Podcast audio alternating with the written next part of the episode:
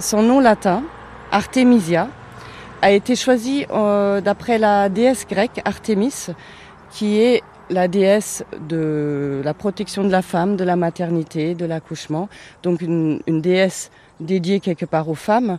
Et vu que Yves Rocher est une marque qui, qui euh, met la femme au centre, il était assez, euh, disons, euh, logique que nous choisissons ce, ce genre Artemisia pour en créer une collection spécialisée, si vous voulez. Les armoises, ça parle pas comme ça, je pense. Ah, on ne connaît pas forcément, on connaît le nom, mais on ne sait pas exactement ce que c'est. Oui, mais si je vous dis du génépi, ça va vous parler.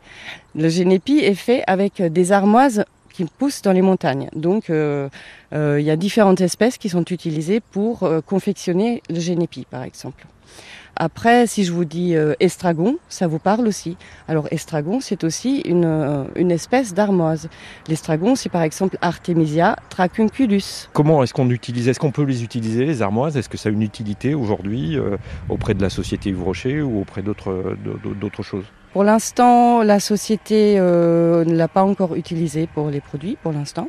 Euh, sinon, c'est une plante euh, médicinale qu'on peut utiliser. On peut en faire, par exemple, si vous avez mal aux pieds, vous avez beaucoup marché, vous faites une randonnée, vous voyez une armoise, vous pouvez prendre des feuilles et vous les mettre dans le fond de, votre, de vos chaussures. Ça fera du bien à vos pieds, par exemple. Oh ben voilà, une idée pour les randonneurs, alors c'est très bien. c'est ça. Il faut, être vigilant pour trouver l'armoise. Et vous en avez combien ici sur le, sur le site, vous savez ou pas?